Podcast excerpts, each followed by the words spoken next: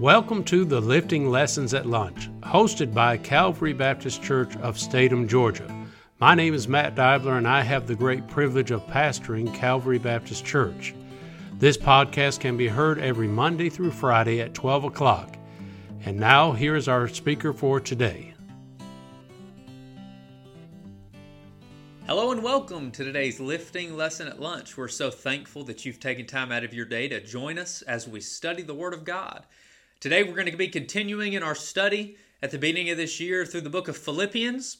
Today we're going to be through Philippians verse number 8 through verse number 11 in chapter number 1. So Philippians chapter 1 and we're going to start in verse number 8. Verse number 8.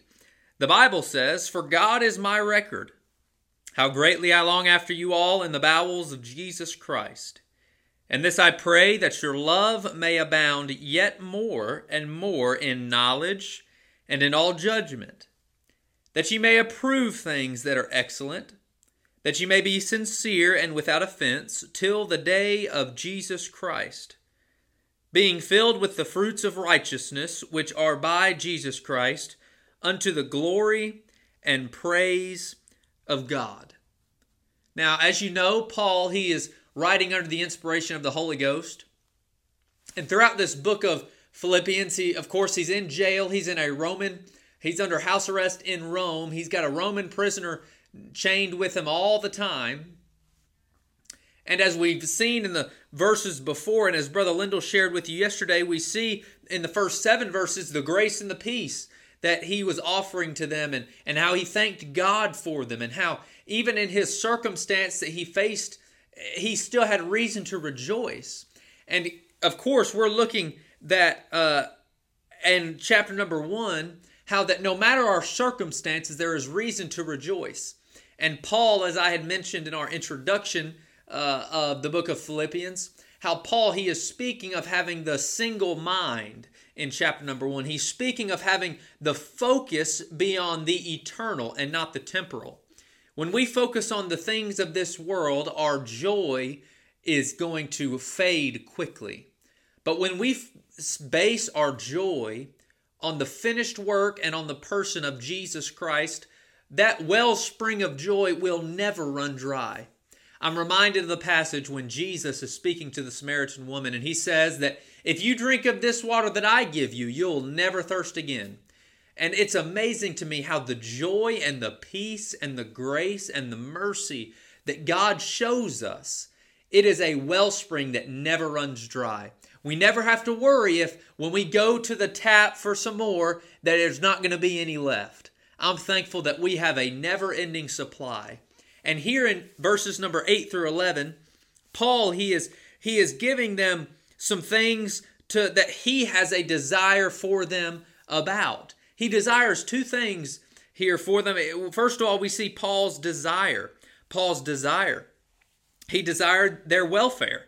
He desired their welfare and he desired their love to one another. Now, of course, we're going to look here. Verse number eight, the Bible says, For God is my record. Really, another way you could say this, I believe that the way it's said here is absolutely perfect. There's no improvement, but just for understanding's sake, you could say it as God is my witness.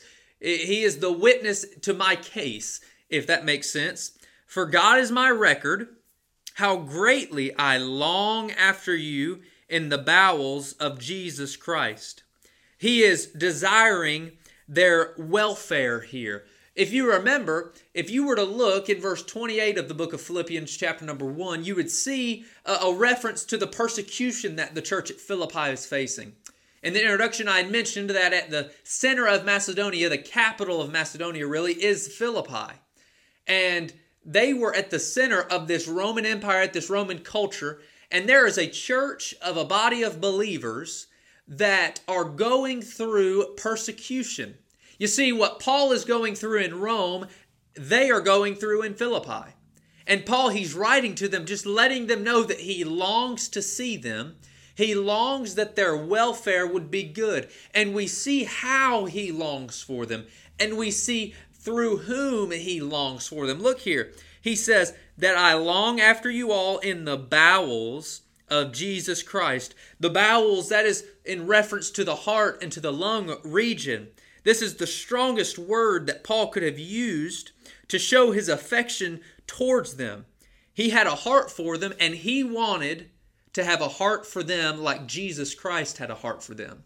Really, in a sense, you could say it like this Paul, he was asking the Lord to pour into him, to pour into Paul that love that Jesus Christ had for him, so that he could love them more and more and more.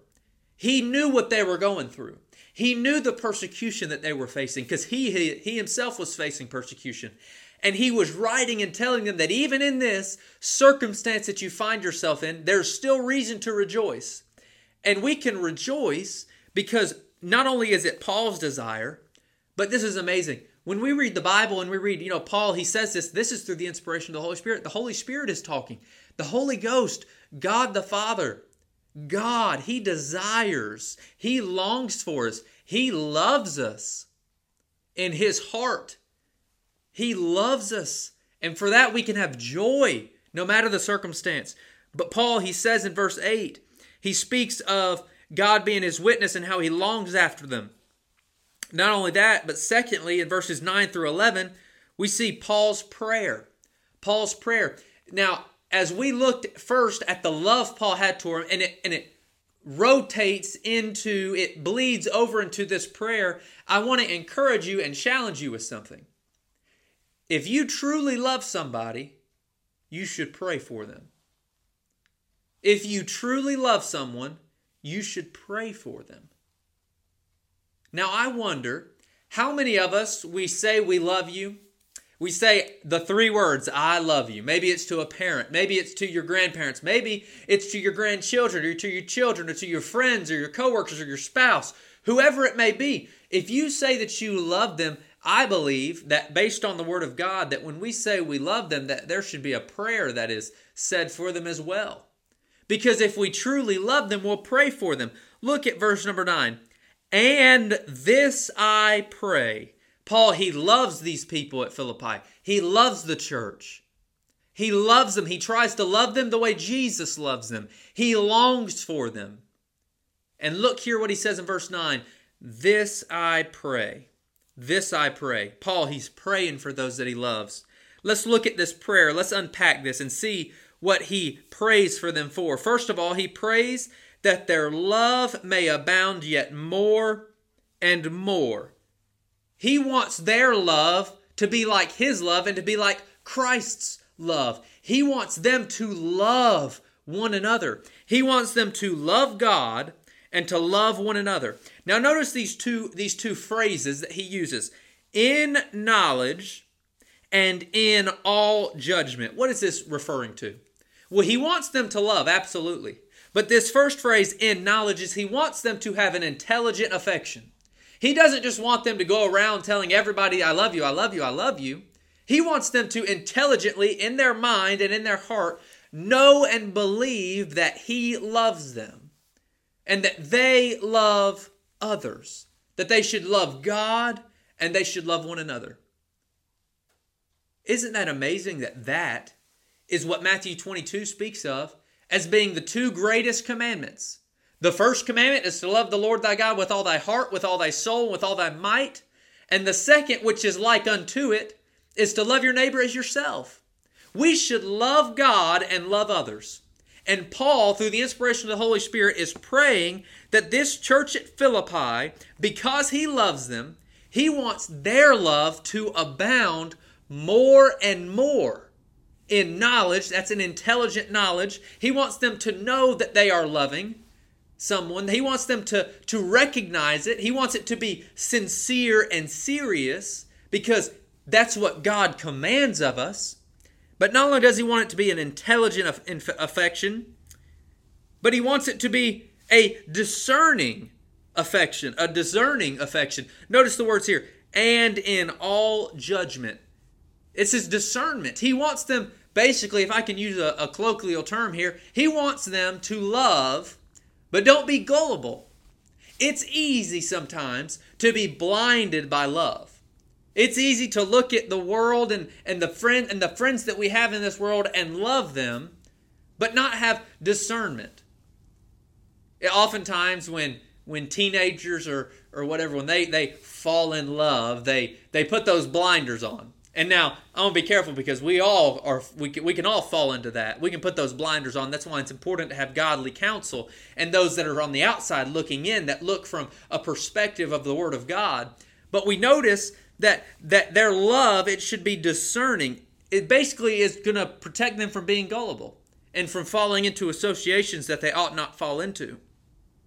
But we see that he prays for this and that he prays that they may approve things. Basically, this is the same word that's often used when referencing trying things in a furnace, trying metals and, and burning the, the, the bad things away, and what's left is good. He, he wants them to try those things, he wants to approve those things that they love, so that they love the most excellent things in the most excellent way. Then he says, that ye may be sincere and without offense. This is a way of saying not to be a stumbling block. He wants them to love and he prays that they not fall into temptation until the day of Christ. Basically, he wants them to be perfect until Jesus Christ comes. What a prayer. Lastly, we see that he, in verse 11, he prays that they be filled with the fruits of righteousness. The filled with the fruits of righteousness. Galatians chapter number 5. Verse 22 says, But the fruit of the Spirit is love, joy, peace, long suffering, gentleness, goodness, faith, meekness, temperance. Against such there is no law. These are the fruit of the Spirit. And, and Paul is praying that they be filled with these things. We should pray the same for ourselves and for those that we love. But we see here as we end today, he says to be filled with the fruits of righteousness which are by Jesus Christ. That's the source. You can't get these fruits of the Spirit, these fruits of righteousness, anywhere else except from Jesus Christ and we see the purpose unto the glory and praise of God. We should be filled with the praise, filled with the righteousness of the fruit of God, so that we can give glory and praise to God. Not for ourselves, not to toot our own horn, but to toot his horn. That should be our desire. This is what Paul is praying for the church at Philippi. He gives them his desire and he gives them his prayer. Friend, today I encourage you love others the way that Christ loves you. And love others the way that Christ loves them as well. It's important that we love one another.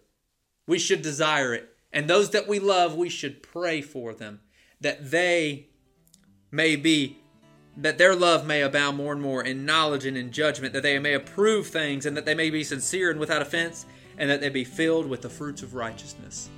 I pray today has been a blessing to you, and I hope that you have a great rest of your day and a great rest of your week. And we look forward to being with you again in the future. Have a great day.